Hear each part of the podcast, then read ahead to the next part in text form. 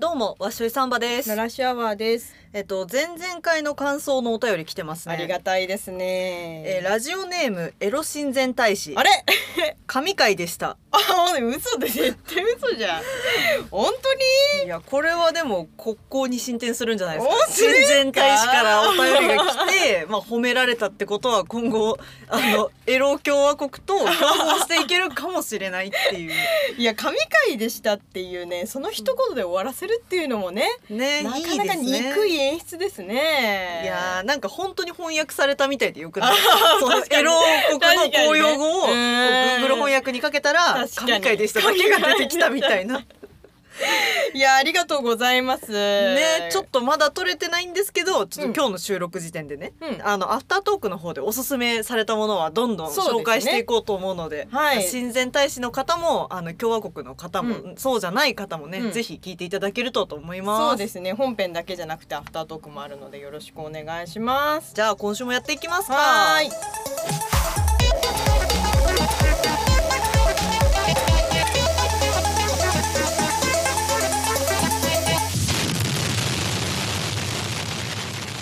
ゴディメンレディオそしてですねお便りがもう一通来ておりますよ。ありがとうございありますがとうございます。ラジオネームちゃこ先生からいただきました。おちゃこ先生ありがとうございますありがとうございます。は長文金も本当にごめんなさいゼリアって書いてある。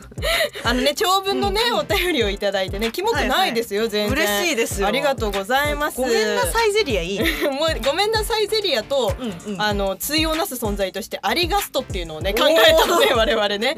アリガストとごめんなさいゼリア使っていきたいね。もうファミレス大好きだから我々は。本当にねこの話もいつかしたいね。そうね確かにね、はいはいごめんなさい腰折ってしまって、はいはい。今回のお便りコーナーとは別件の感想と要望ですこの間はねちょっとあのエロ漫画をねあの紹介してくれたけど今回はちょっと感想と要望をいただきました。ありがとうございます。ありがとうございます。ゴディメンレディオナンバー11の本当に好きなものの話誰にも話したくないよねの話を聞いてはい。お二人のような方のために自分の活動を頑張りたいなって思いました。というのも私は人の好きなものの話を聞くのがすごく好きなのでいろんな人をゲストに呼んで思う存分語ってもらう動画を作っています YouTube で。うわめっちゃいいそうなんだ。クリエイターしてますね。素晴らしい。そうなんですね、はいはい。そこでお二人の好きなものの話もお聞きしたいなって思いましうたわということでめっちゃ嬉しい。ご要望いただきました。好きなものの話してくださいということでね。好きなものの話しちゃうか。しちゃうか。ちょっとね勇気いりますけどね。ねしちゃいますかね。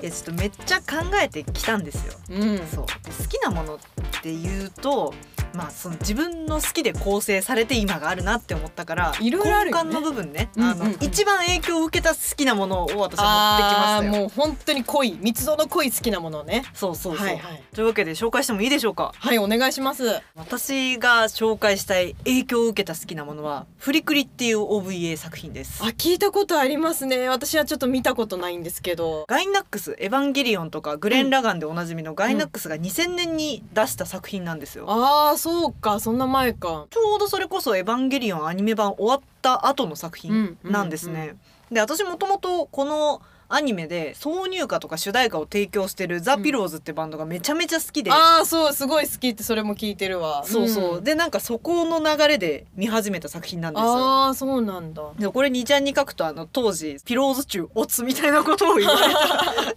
当時ね。当時ね、ん。そうそう。ちょっといまだに言われてるかもしんないんだけどさすがに20年前だから大丈夫か、うんうんうんいやこれめっちゃいいのがなんかストーリーらしいストーリーがなくて、うん。もう凝ったアニメーション演出に振り切ってるえー、結構実験的な作品なんだね。そうそうそう。あそういうイメージなかったわ。だから結構なんかアニメーターさんの好きな感じで描いていいですよって感じだから、うんへー。結構もう突然絵柄変わったりとか、うん。突然漫画みたいな演出うん。をアニメでやってみたりとか、うん。すっごい実験的なんですよ、えー、面白いね。でもね戦闘シーンめっちゃかっこいいんですよああいいですね。得意な人がらしいというか。そう、ん。書いてるからなんかどのうん。やつ見てもめっちゃかっこいいで結構そのめちゃくちゃでやりたい放題なんですけどこれ続編も出てるんですよね。うんうんうん。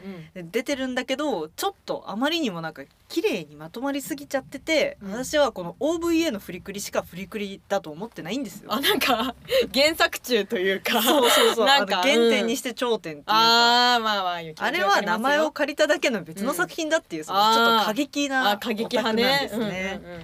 でまあちょっとさっきストーリーがないって言ったんですけど、うん。実はこれあるんですよ。まあまあそうとはいえねとはいえある。でしょうね。普通のアニメと比べたらちょっとめちゃくちゃかなっていう感じなんだけど、まあ、あって、うん。成長物語なんですよ。うんうんうんうん。そうこれはなんか背伸びしてクールに振る舞ってる小学6年生の直太っていう男の子が、うん。ある日突然ベスパっていううん。スクーターに乗って現れた春子っていう女に、人生をめちゃくちゃにされてしまう話なんですね。めちゃくちゃにされる中でまあ表現方法がいろいろあるみたいな感じそうそうそうそうでその中でまあその主人公の葛藤があったり、うん。まあその調子に乗ったりするけど最後は素直な気持ちを伝えてこう一歩進むみたいないい作品なんですよ。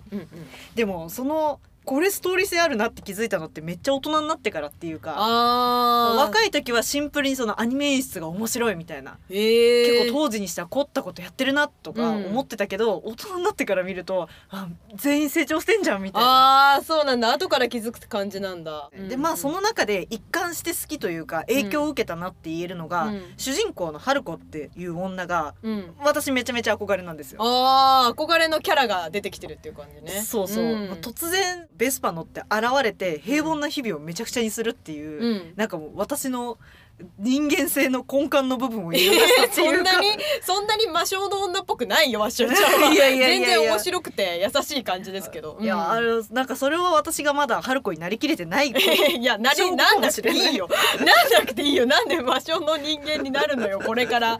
この年齢で。いやなりたいんだよ、うんいや春子は年齢不詳で突然現れそうなんや。て、うん。そうなんかお手伝いさんとして直ったのに忍び込むんだけど、うん。まあ、その中ですごいめちゃくちゃなことをしつつ、まあ、その揺れ動く直人の気持ちに寄り添ってあげたりとか、えー。まあ、でもでっかい敵と戦ったりして、はいはいはいはい。でまあそのなんでそんな振る舞いをするのかっていうと、うん。最終的な大きい野望があるからっていう。あーかっこいい。かっこいい女だね。そうそうそうそうそう。んいいね。いやもうミステリアスなんだけど、んもうずっとテンション高くて傍若無人でうんちょっとなりたいなって私は思春期の時からずっと思っててね。まあちょっとね思春期の時は憧れがちかもそういうミステリアスなねそうそう。キャラクターって。だけどうんすごい明るくってみたいなうん。のに憧れてちょっといまだにねあのちょっとハルハル春子になりたいなって思ってるっていう。そう引きずってるっていう。でまあそのハルハル春子が好きすぎて続編の春子は別人だって思ってる節もあるから。あーまあなんか春日のさあの消失がさ長門じゃないみたいな。そうそうそうそれ本当にそれなの。あれあれなのよ。あれねなんか私はいいなと思ったけどね。ああそういう感じか。というわけでね私はこの「フリクリ」っていう作品がめっちゃ好きなんです。あー好きでしかももう性格にも影響が出ちゃってるっていう。でしかもこれの曲た。提供してるバンドにも人生をめちゃくちゃにされてるっていううん。これはまた別の話なんですけどね。全6話大体3時間で見れるんあです、すごい。わ見やすいな見よう私も。の中でめっちゃいろんな発見あるから好きですね、私はね影響を受けたというか、うんうん。もう深く感動して、うんうん。こういう作品を作りたいって思うきっかけになったみたいな作品があってなんかそれを紹介したいなっていうふうに思ってて、ぜひぜひお願いします。はい。私はですね「海猫の泣く頃に」という作品を紹介したいと思います。聞いたことある。日暮らしの泣く頃にっていうのがね、一番有名な作品なんですけどそうですよね。竜騎士07さんが作ってる同人のサウンドノベルゲームなんですすけど、それが終わった後日暮らしが全部完結した後に最新作ですっていう風に出したのが「海猫の泣く頃に」っていう作品なんですけど、うんうん。日暮らしの続編とかっていうわけではなくて世界観はちょっとずつはつながってるんだけど完全新作っていう感じになってて、はいはい。これがねとにかくボリュームがやばいほどあって。はいはいはい。エピソード1からうん。エピソード8まであってね、ああもうすごい。この時点でかなりボリュームありますね。の時点ですごくってで漫画版があるんだけどそれはね全部で50巻。長い。でプレイ時間はだいたい70時間以上は最低でもかかるっていうぐらいめっちゃ長い。もう超ボリューミーな作品で、うんうん。完全に「ハリー・ポッター」レベル。ハリー・ポッターだねこれは。基本はねゲームではなくてノベルだからまあ。音がついてる、まあ、小説っていう考えなんだけどど、はいはい。これはだからこうすごく長いので、うんうん。なかなか私はおすすめしにくいんですけど。そうだよね。長い作品進めづらいこれはねねもう完全に布教はできないので、うんうん。ここでまあちょっと紹介だけして誰かもし刺されば一人いいかなぐらいの感じの気持ちでちょっと紹介するんですけどこれはねちょっとあらすじをちょっと軽く言うとですね、うんうん。基本はミステリー作品なんですよ。うんうんまあ、日暮もミステリー作品なんですけども日暮は結構日本っぽい感じなんだけど、うんうん。海猫はどちらかというとあのイギリスのビクトリア朝というか、うんうん。日本のちょっと古めかしい洋館みたいなのが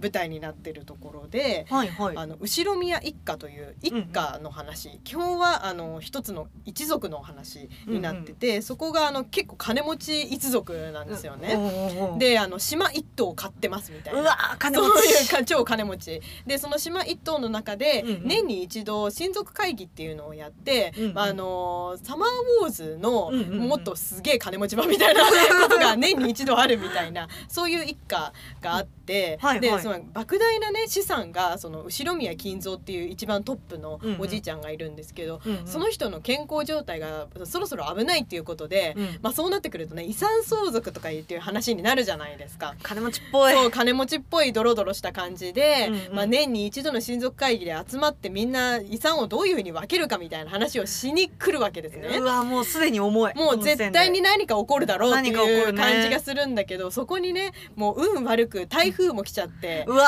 ー。外部からのもうシャットダウンされちゃってね孤島ってわけだ。もそう電話もつながらないし船も来ないということで、うん。うん巨大な密室になっちゃうわけです六軒島が。はいはいはい。でもう何も起きないはずがないということでここから、あの連続殺人事件が起こるんですけれどうも。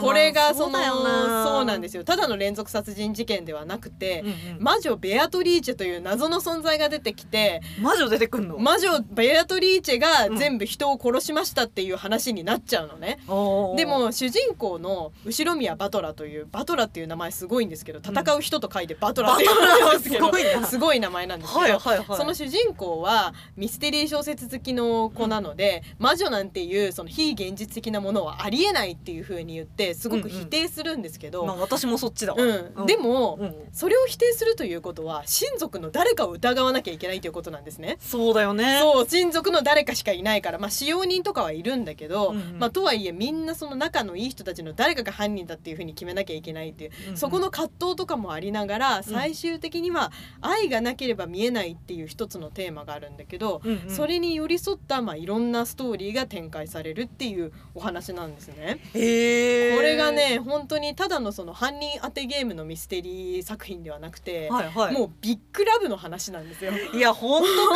当に。だって人がさ、うん。あの遺産を争って孤島にいて死にまくっててさ、今のところ愛が見えないけど。愛が見えないのよ。見えない。そうそう見えないよ。そうなんだけど、うん。やっぱりねいろんな関係性がある。家族愛だったり兄弟愛だったり異性愛だったりとかっていう、いろんなビッグラブがもうそこかしこに人間関係にわーってあって、へえ、うんこれ愛ゆえに殺しちゃうみたいなことももしかして。いやそれはねちょっとまたネタバレになるので言えないんですけどあの本当にね、うなんか愛ゆえにこうなっちゃったんだとか、うん。愛ゆえにここは言わなかったんだとかっていうところが交錯してるのが本当に素晴らしい作品、途中ねその結構グロテスクな描写があったりとか、うん。うん。魔女とか出てくるからちょっと意味わかんない世界観になってるなっていうのが苦手な人も確かにいるの。